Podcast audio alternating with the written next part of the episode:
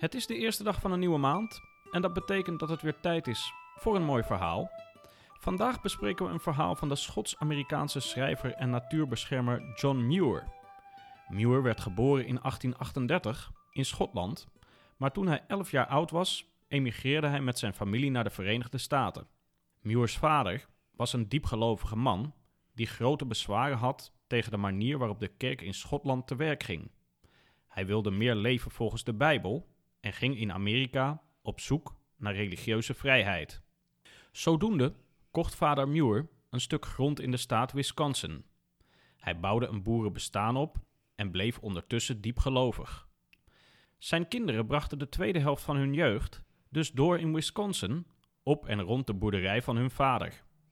De jonge John ontwikkelde een grote liefde voor de omringende bossen, weides, meren en rivieren en voor de planten en dieren die daar leefden.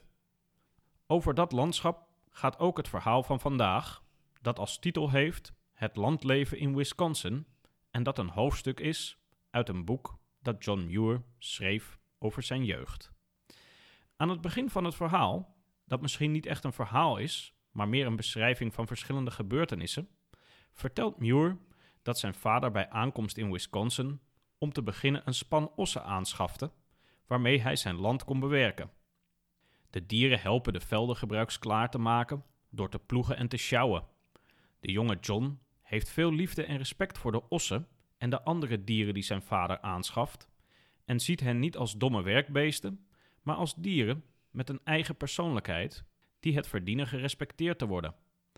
Hij beschrijft hoe os Buck op slimme wijze een pompoen weet open te maken door die met zijn harde voorhoofd te kraken, en hoe de ossen Tom en Jerry, wanneer ze in het donker een wagen voorttrekken, stoppen bij de rand van een moeras en weigeren verder te lopen. Van zijn vader krijgt John ook een pony om op te rijden.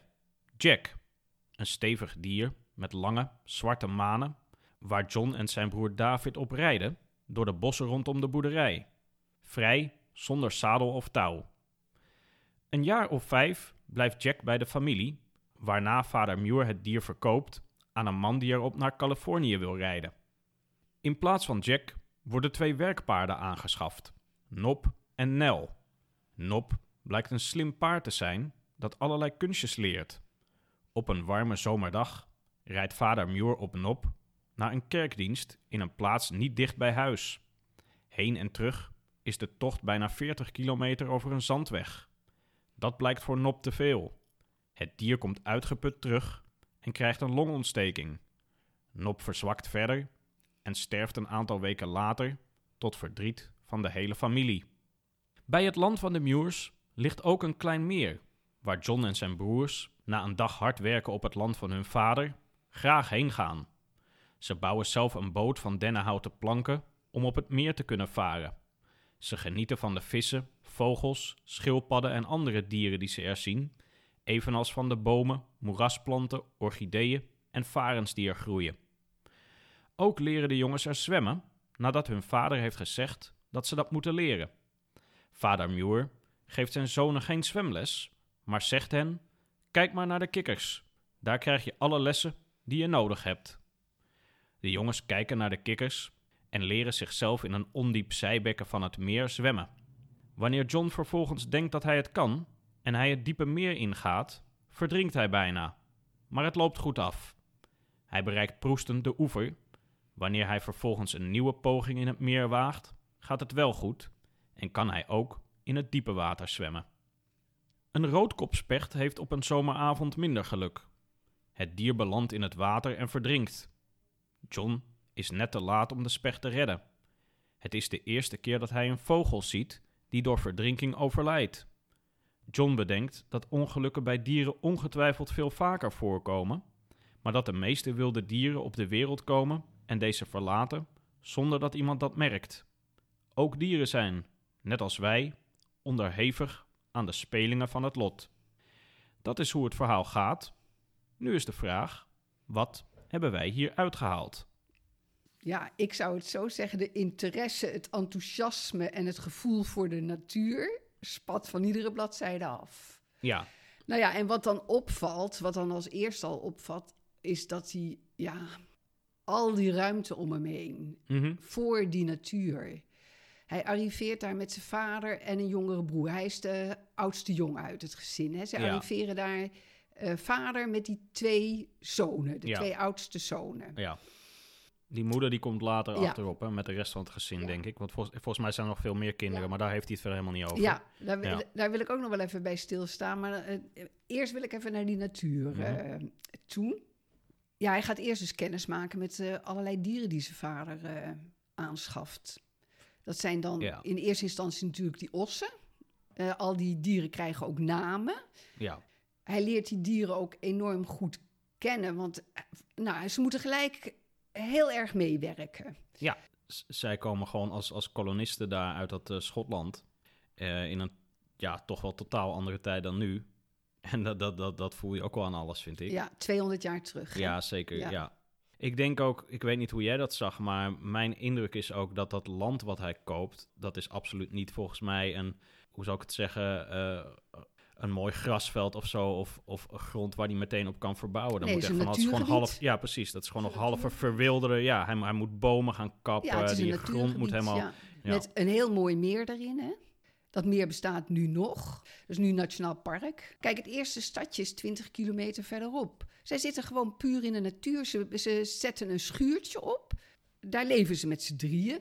En tegen de tijd dat die moeder met de rest van dat gezin eh, arriveert, dan hebben ze een houten huis gebouwd. En dan gaat het natuurlijk in het begin van het verhaal vooral over die relatie met die dieren. Hij leert die dieren heel goed kennen. Ja. ja, en hij herkent ook eigen karakters in die dieren. Ja. Ja. En hij beschrijft dat ook heel goed.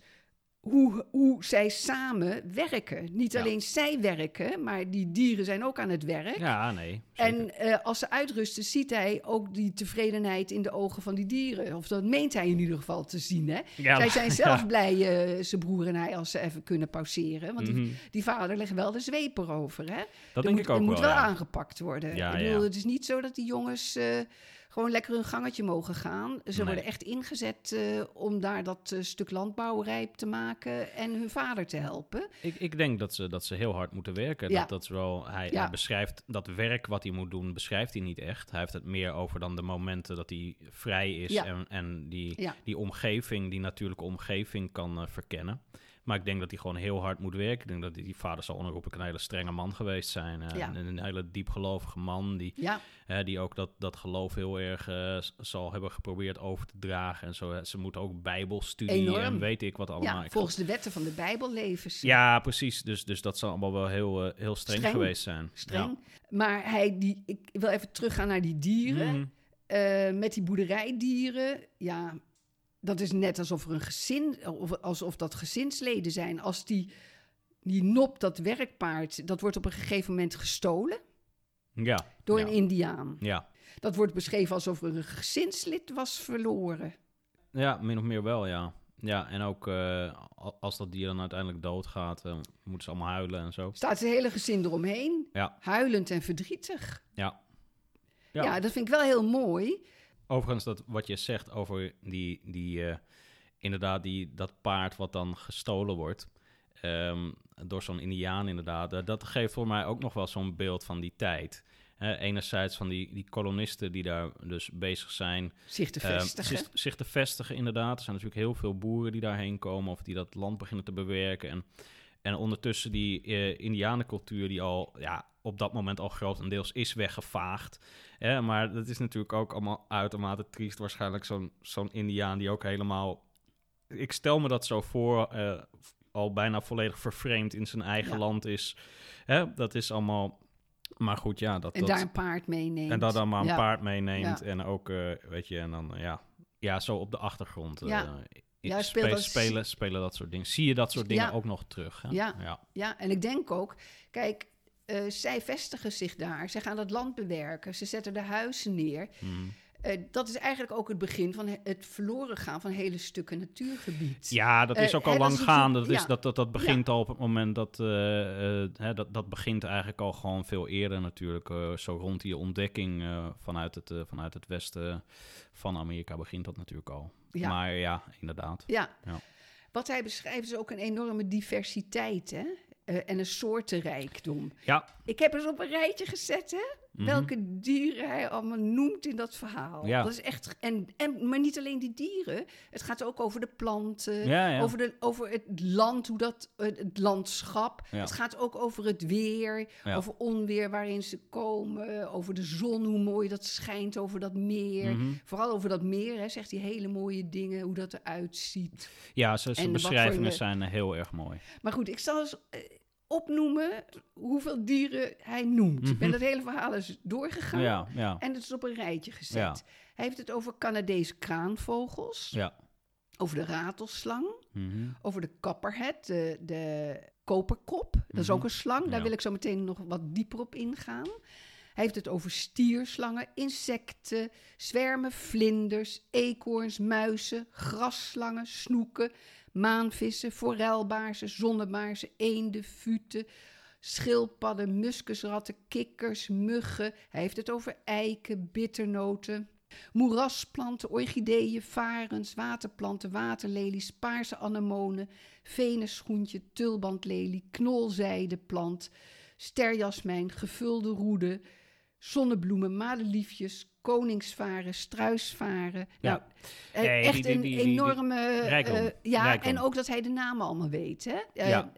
ik weet niet of hij dat al als kind wist. Hij is later plantkunde gaan doen. Hè? Dat Ja. komt ook in dat, aan het einde van dat verhaal. blikt hij terug op zijn jeugd. En dan op dat moment zegt hij ook in, dat, in het verhaal van dat hij plantkunde studeert. Mhm. Dus kan ook dat hij dat later terug heeft gehaald. Maar hij heeft het als kind wel gezien, al die verschillende dieren en bloemen en bomen. Zeker, ehm, ja. ja. en En, hij zegt- en dat dan nog in een eh, relatief landschappelijke omgeving. Het is, het is niet een eh, totale wildernis natuurlijk. Hè. Ik denk dat het een beetje semi, semi-wildernis, maar in die, eh, in die omgeving ja, een enorme rijkdom aan, aan soorten, zowel wat planten betreft als wat dieren betreft. En, eh, ja. Ja, ik word er gewoon jaloers op hoor, als ik dat lees. Dus Ja, ik denk, ja, ik snap het, ja. Ik denk, oh, eh, het eerste stadje geweest 20 kilometer verderop. Dat vind ik ook net een mooie afstand. Mhm, Ik denk, wat zal... Ja, het is natuurlijk wel fantastisch tuurlijk. als je zo lekker die lucht daarin ademt. En hij geniet daar ook van als Ja, kind. ja, Hè? ja. Ik wil nog even ingaan op die copperhead. Mhm, Want toen ik dat las, mhm. toen eh, dacht ik echt aan mijn ehm, eh, keren dat ik naar Amerika ben geweest. En dan zat Mhm. ik wel natuurlijk aan die oostkant in Massachusetts. Ook nu is daar toch nog veel te zien. Ja, En ja, vast wel. relatief veel natuur. Mhm. En ik heb daar die copperhead gezien met jonge slangen. Ja, ja, ja. En ik was toen met de lokale hikingclub aan het wandelen. En wij komen een rots op. En ehm, een, een rotsachtige helling eh, bewandelen wij. En we zagen daar die slangen. Ja. En je zag echt dat zij veel beter wist wat het was dan ik. Want het is gewoon echt een hele giftige slang. Ah. Maar ik stond gelijk met mijn neus erbovenop. kijken, Want ja. ze zeiden al "Huh, naar achteren, naar achteren. Ja. Maar ik had het niet eens eigenlijk zo erg door. Het was dus een volwassen exemplaar met jongen. Echt was fantastisch daaronder. Mhm. Mijn vriendin daar, die heeft een broer die is bioloog, Jur Terborg. En die, hij heeft daar ook geschreven over die omgeving... en met name de reptielen en amfibieën... in het noordoosten van de Verenigde Staten van Amerika. En wat dat betreft kan ik dus ook wel heel goed me verplaatsen... in het kind John Muir, Mhm. die daar in die natuur zijn ontdekkingen doet. Ja, Ja, ik word daar helemaal blij van als ik daarover lees. Zeker, dat heb ik ook. Ik denk, die plekken heb je natuurlijk nog wel. Alleen, ehm, gemiddeld genomen zijn natuurlijk die, ja, die soortenaantallen helaas ja, drastisch afgenomen. Dus het is gewoon veel moeilijker om te vinden. En die, die, hele, die hele landbouw is natuurlijk ook gewoon ja, gigantisch eh, grootschalig geworden met pesticiden en, en eh, mest en noem het allemaal maar op. Dus ja, Ja, de terwijl... soortenrijkdom is, is enorm afgenomen. Ja, Dus die plekken die vroeger gewoon vrij normaal, ik denk dat dit Ja. wat hij daar Ja. ziet gewoon in die tijd gewoon heel normaal was. ja. Ja, dat is natuurlijk nu helemaal niet meer heel normaal. Nou, in het verhaal eh, hoorde ik je net al zeggen over dat hij leert paardrijden, hè? Ja. Op die pony. Ja, Hoe dat gaat allemaal. Dat is- staat zo in tegenstelling tot wat ik nu zie, hoe kinderen nu dingen leren. Mm. Is jou dat ook opgevallen? Ik, ik snap denk ik wel meteen wat je bedoelt. Ja. Echt, ik vind het Je bedoelt gewoon zonder zadel, zonder Ongelooflijk. Nee, nou, joh, ze, moet het, eh, eh, ze moet alles zelf leren. Oh, ja, ja, ik ja. vind het ja. echt fantastisch. Nee, zeker. Ik, ik kijk zonder het te willen idealiseren hoor, want daar Mhm. zitten natuurlijk ook nadelen aan. Op een, op, een, op een mooie warme dag, dat er even een beetje rust is, dan zegt zijn vader: Mhm. Nou jongens, loop maar naar de wei, haal je pony en ga maar leren rijden. Ja. Nou, dat is en dan dat kijkt die- zwemmen ook. Ja, precies. Ja. daar kom ik zo nog op terug. Ja. En dan eh, kijkt die vader even een beetje, Ja. een beetje even. Mhm. John valt ook al gelijk van dat paard af, hè, want die stopt ineens. Dus het Mhm. gaat ook allemaal met heel veel hup, vallen en eh, Ja, ja, nou, vallen ja. en opstaan. Hè? Ja, zeker vallen weten. en opstaan, letterlijk en figuurlijk. Zeker En dan weten. zegt zijn vader, nou, la- laat hem maar even in draf, dat is beter. Eh, Mhm. nou, dan zal hij wel iets doen. Hij zit gewoon zonder iets op dat paard. Hij houdt Ja, zich ja. een beetje vast aan die manen. Ja. Nou ja, en zijn broer ook dan. Die mag er ook dan een keertje op. Nou, Ja. en de vader kijkt verder helemaal niet meer. Zij gaan dan oefenen, oefenen, oefenen. En de hele tijd maar vallen, vallen, vallen. Ja, tot ze het beheersen. Ja. En dan zitten ze hartstikke goed op dat paardje. En dan zijn ze ook helemaal aan dat paardje gewend en dat paardje aan hun. Ja, ik vind het gewoon ontroerend om te lezen hoe dat gaat. Ja, ja dat zelf, zelf leren en dat, dat, dat zie je gewoon in heel veel dingen eh, in, in dit verhaal terug. Ik denk ook veel is ook gewoon nog niet voorhanden. Zowel bijvoorbeeld eh, boeken zullen er veel niet zijn, zadels, dat soort dingen zullen allemaal vrij bijzonder geweest zijn. Waarschijnlijk duur ook om te kopen. En ze moeten, eh, ze, ze, ze moeten sowieso ook eh, los van wat ze allemaal zelf leren, ook al dat bouwen, ze doen het ook allemaal bijna zelf. Hè? Ja, alles. Die boot Ja. van een paar planken maken ze zelf een Ja boot. maar, ja, maar dan Dat- gaat dat die, die leren- vader geeft hun een paar dennenhouten planken. Ja. Die zegt, maak maar een boot, jongens. Ja, die geeft een paar planken, zeg maak maar een boot. Ja. Eh, dat, dat, eh, dat leren zwemmen, dat, dit moeten ze ook helemaal zelf eh, gewoon leren. Ja, dat vind ik het is, fantastisch Het is, ja, ja, het is heel mooi. Het is heel mooi. Op een gegeven moment komt er nog zo'n man bij hun langs om te kijken of hij dat paard wat dus doodgaat, waar die hele familie zo om moet rouwen, om te kijken of hij dat nog beter Ja, kan maken. En die een- man is dan, die is priester, die Ja. is boer, die is paardenarts, die is hoefsmid, die is van alles en nog wat. Thuis. Dus ja, maar dat, zal, dat zullen heel veel toen geweest zijn. Veel, Gewoon- veel... want je kan niet, ja, weet je, als je naar, naar een hoefsmid of zo, die woont misschien 50 kilometer verderop, dat is niet te doen. Dus je moet veel, veel zelf, allemaal zelf gaan uitzoeken Ja. en zelf leren. Ja. En dus ja, ze zullen, die, die mensen zullen gewoon ook, gewoon heel veel van die, eh, van die boeren eh, en van die mensen die daar leefden, zullen heel veel zelf hebben gekund en geleerd. En Ja. En soms gaat het fout, hè? ja, ja. Want dan gaat- is eh, John met, eh, dat, met, met Jack aan het rijden. Mhm, En dan eh, laat hij hem ook springen. mhm. En dan, ik weet niet of je die scène nog kan herinneren. Die, dat, dat hij in dat moeras Ja, komt of zo. En ja, dan, dan zit hij in het moeras en dan zakt hij helemaal weg. Ja, En dan komt zijn vader toevallig in de buurt eh, langs. En die zegt, wat doe je nu? Dan krijgt hij ook vreselijk op zijn kop. Want hij moet door twee ossen uitgetrokken worden. En, nog net op tijd. En de andere keer gaan ze gewoon midden in de winter. dat paard ze- wassen. Ja. ja. En dan hangen de Ja. ijspegels eraan. Dan krijgen ze ook... En dan gaan natuurlijk... Ze ontdekken van alles zelf. En ze doen natuurlijk ook hele domme dingen. Ja. eh, eh, waardoor zo'n dier In dood kan komt gaan. of- ja. zeker, zeker, zeker. En met dat zwemmen precies hetzelfde. Tuurlijk. Dan eh, zegt die vader van Hup... eh, eh, jongens, vandaag gaan we leren zwemmen. Ja, hij is niet, die, die vader is denk ik helemaal, vaak ook helemaal niet bij. Die is er Ja, niet maar bij. de eerste keer ging die dan... hij kreeg, ze kregen instructies, hè? Ik zal, ik zal een stukje citeren. Op een warme zomerdag zei vader dat we moesten leren zwemmen. Kijk maar naar de kikkers, daar krijg je alle lessen die je nodig hebt. Als je wilt duiken, moet je je armen langs je zij of boven je hoofd houden en afzetten. En als je omhoog wil komen, laat je je benen hangen en peddel je met je handen. Dat is wat hij zegt. Ja. En voor de rest gaan ze dan, David en hij, in een ondiep stuk Ja, het leren. Tot hij op een gegeven moment bijna verzuipt. Hè? Ja, nee, precies. Dat, dat, maar dat is dus de, dat is de andere kant van, van dit gedoe, Ja, zeg maar. want hij komt niet Dus meer naar de- de- boven. De, risico's en de, ja.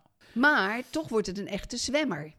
Zegt hij in zijn studietijd, zwemt hij hele stukken. Hij wordt een echte eh, eh, fanatieke zwemmer. Hè? En dat vind Ja. ik ook hartstikke leuk. Ehm, Hoe hij terugkijkt op zijn jeugd, daar laat hij zich ook over uit op zijn, in het verhaal. Hè? En dan zegt hij, hij kijkt terug op zijn jeugd als zware, soms gelukkige tijden. oh, dat is me niet eens opgevallen. Maar dat is wel, dat is wel, ja, wel mooi dat je dat nog even zegt, ja. Zware, soms gelukkige tijden. Terwijl als je het leest, heb je de indruk dat hij een hele gelukkige jeugd Ja, heeft.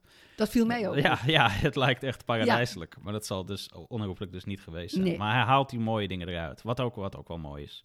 Ja. Ehm, Ja, wat jij, wat jij net zei over... eh, jij zei net van, ik kan mij wel heel erg verplaatsen in hoe hij als eh, jongen die natuur beleeft. Ja. En dat Ja. eh, had ik dus zelf ook. Want ja, ik was zelf ook wel een beetje zo'n soort kind. Niet Enorm. helemaal... Ja, ja. Enorm. Ja, enigszins natuurlijk. Ja, ik ben natuurlijk gewoon wel in, een- in een ste- stedelijke omgeving opgegroeid, maar wel gewoon in vakanties en eh, op dat soort momenten of als we buiten waren, natuurlijk altijd wel ook gewoon eh, ja, aan, het, aan het zoeken naar dieren. En dan met name natuurlijk voor mij waren dat ja, hagedissen en padden en reptielen, amfibieën met name. Maar eh, dus ja, ik herken wel heel erg veel van hoe hij kijkt en, eh, en bezig is. En daar bij die meren bezig is en bij dat landschap. Ik ook hoor. Ja, Van Maar- jou. ja, snap ik. Maar eh, wat ik dus met name ook een, een hele leuke scène vond, is dat, of leuke scène, het is eigenlijk geen leuke scène, maar wel echt een, een scène die ook iets bij mij opriep, was die, dat moment dat hij kan dan zwemmen. En dan, er vliegen ook eh, spechten over dat meer. Ja. En op een gegeven moment is er een van die spechten die eh, ja, heeft gewoon een ongelukkig eh, moment. Die komt in dat water terecht hè? en die eh, verdrinkt in dat water. En hij eh, is dan net te laat om dat dier te redden. En volgens mij maakt dat indruk op hem. Want het is eigenlijk Ja. een vrij klein iets wat hij beschrijft. Maar het maakt indruk. Het is ook het eerste keer dat hij zoiets ziet.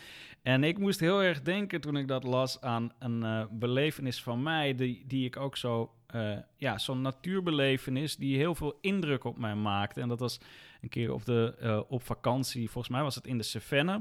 Dat we ook in zo'n bos waren en opeens op een plek kwamen. Waar een soort, ja, een soort wat opener stuk met zo'n schuine rotswand was daar. Dus niet heel erg steil, maar wel schuin. En daar was van bovenaf, hoog in dat, dus hoger in dat bos, had daar blijkbaar een wild zwijn gelopen. En die was van die rots afgevallen. En die lag daar op een soort plateautje halverwege die rotswand eh, dood. Dat, dat dier was dood. Met een plas bloed eromheen.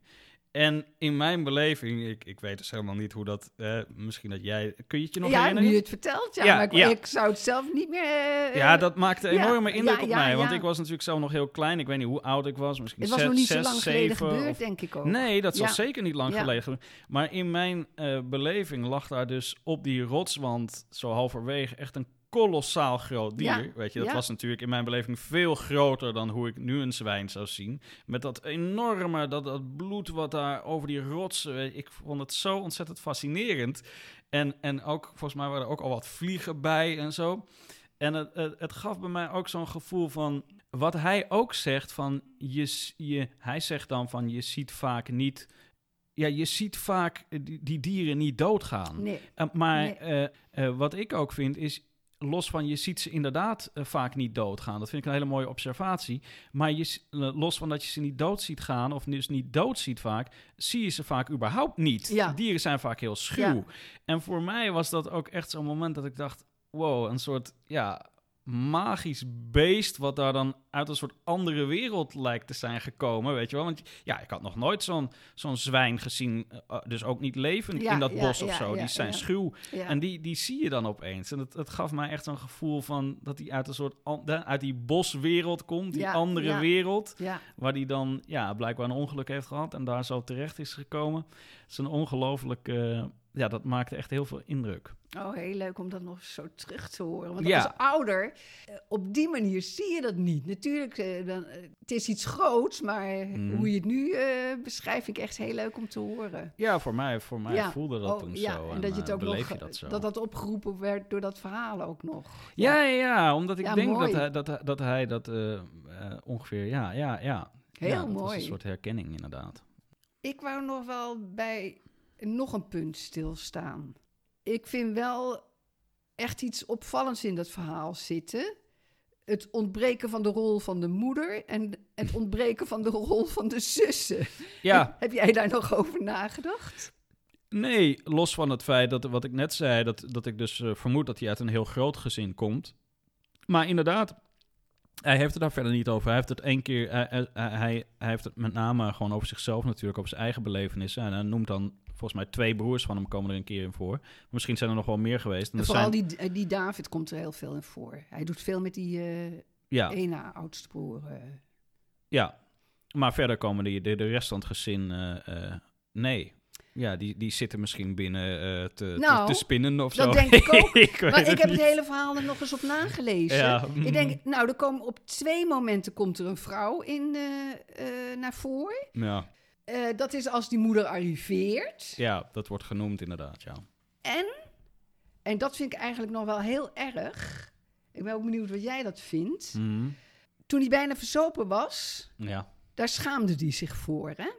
Ja, Hij was toen klopt, met een ja. Vriendje en als met zijn falen. broer. Ja, ja, ja. En ze hebben afgesproken, daar praten we niet over. Nee. Dan komen ze thuis. Ja. Ik wil dat even citeren ook uit Mhm. het verhaal. Ja. Mijn zus Sarah had mijn hulpgeroep gehoord. En toen we thuis kwamen, vroeg ze wat er was gebeurd. Verdronk je soms, John? Ja. Maar kan je nagaan? Ik heb hier echt over nagedacht. Ik Nou. denk, dat zusje zit thuis waarschijnlijk, bij die moeder. Want ik, ik bedoel, hij Ja. heeft het nooit over die zussen. Nee. Die hoort haar broer om hulp roepen. Die denkt misschien, verzuipt mijn broer. Ik Mhm. bedoel, normaal gesproken ga je dan toch gauw naar dat meer toe of zo? Om te... Ze mag niet buiten komen. Oh, nee, ik ja, ik veel? weet niet. Nee, ik weet ik, het ook ik vind het echt opmerkelijk dat ik denk... niet. Nu je het zegt, is het wel opmerkelijk, ja. Het is mij totaal niet, eh niet Ik hoorde je roepen dat je er niet uit kon. Ja. Hier. Ja, ja, ja, ja. Ze ja. zegt- en ze zegt ook niet tegen de moeder, eh, eh, eh, we moeten gaan kijken of eh, helemaal niks. Nee. Nee, inderdaad. En ik heb ook nog gedacht, hoe zou dat voor die Sarah zijn geweest als die broer verdronken was? Wat Ja. heel goed mogelijk is geweest. Zij hoort die broer roepen. Ja, ja, ja. ja. Zij doet niks, Nee. lijkt hè? Nee, nee, nee. In ieder geval wordt dat niet duidelijk uit het verhaal. Het lijkt alsof zij hem heeft horen roepen en verder maar afgewacht heeft. ja, ja, ja, ja, nee. Maar Nou. wat moet dat voor dat meisje zijn geweest als die was doodgegaan? Ja, nee, dit, hier heb ik echt absoluut helemaal niet... eh, Nee, dit is nou, helemaal ik- niet, ik maar het- ik snap het. Ik heb het echt nog eens goed bekeken. En, Ja, dat is een mooi punt. en wat ik ook dan eh, lees in dat verhaal... een van de allergrootste voordelen van het boerenbestaan voor jongens... is dat ze dieren werkelijk als naasten leren beschouwen. Leren ze te respecteren en van ze te houden. Mhm. En zelfs hun liefde te winnen. Ja, Voor jongens. ja. Nee, het was voor jou geen fijne tijd geweest, moeder. voor mij wel. voor mij wel. Ja, nee, ja, nee. eh, ja, ik snap het. Nee, dat, nee, dat is eh, gewoon die tijd. dat vermoed ik ook, Echt, ja. echt met een hele gescheiden wereld. Ja, ja. Tussen mannen en vrouwen. Waarschijnlijk wel, ja. Dus wat natuur betreft eh, zou ik graag in die tijd leven. Mhm. Maar voor de rest laat maar zitten. Nee, nee, het was voor jou waarschijnlijk vooral de, de kleren maken en weet ik wat. Ik denk dat ik van die natuur niet veel mocht beleven. Want die, jongens krijgen, mogen ook een bootje maken. Hè? Ja, Eh, en die jongens mogen dit en die krijgen Jack. ja. En die jongens dit en dat. Ja, ja, ja, Ja. Maar je punt is gemaakt. Ja. Je punt is gemaakt. Nee, ik, kan- ik, ik kan nog wel even kort iets over, over John Muir verder, eh, verder zeggen. Ja, over, lijkt me leuk. Ja, wat voor man Lijkt dat verder leuk, is ja. geweest. Want eh, dit gaat natuurlijk over zijn jeugd. En hij is eh, later... Hij is eigenlijk wel gewoon op diezelfde lijn grotendeels wel doorgegaan, hoor. Van dat, eh, dus, dus zoals hij vroeger als... Dus al, in zijn jeugd dus die natuur aan het onderzoeken was. Toen hij wat ouder was als jonge man, was, was hij gewoon eigenlijk volgens mij nog steeds gewoon zo eh, heel erg gewoon onderzoekend. alleen dan op een wat grotere schaal natuurlijk. Hij is op een gegeven moment van, vanuit Indianapolis, geloof ik, is hij helemaal naar Florida gegaan. Ook heel veel te voet. En ook gewoon eh, ja, door die natuur en, en kijken, observeren. Waarschijnlijk ook wel planten meenemen. Hij heeft ook wel een wat, wat ingewikkelde tijd gehad, omdat natuurlijk die, die Amerikaanse burgeroorlog is er ook nog doorheen geraast. En daar wou hij eh, niks mee te maken hebben. Heel verstandig van hem. Hij is toen naar, eh, naar Canada, heeft hij nog een tijd gezeten. En toen die burgeroorlog voorbij was, die gewoon echt een ravage heeft, eh, heeft aangericht ook. Ja, toen, toen dat voorbij was, toen is hij dus ook, heeft hij dus die ruimte gevonden om dus die tocht te gaan maken naar dat Florida toe. En hij had ook het idee om eigenlijk een beetje in navolging van eh, ja, voorbeelden die hij voor zichzelf had, als bijvoorbeeld zo'n natuuronderzoeker, eh, als, als zo'n Vo- von Humboldt. Eh, hij wilde ook naar Zuid-Amerika.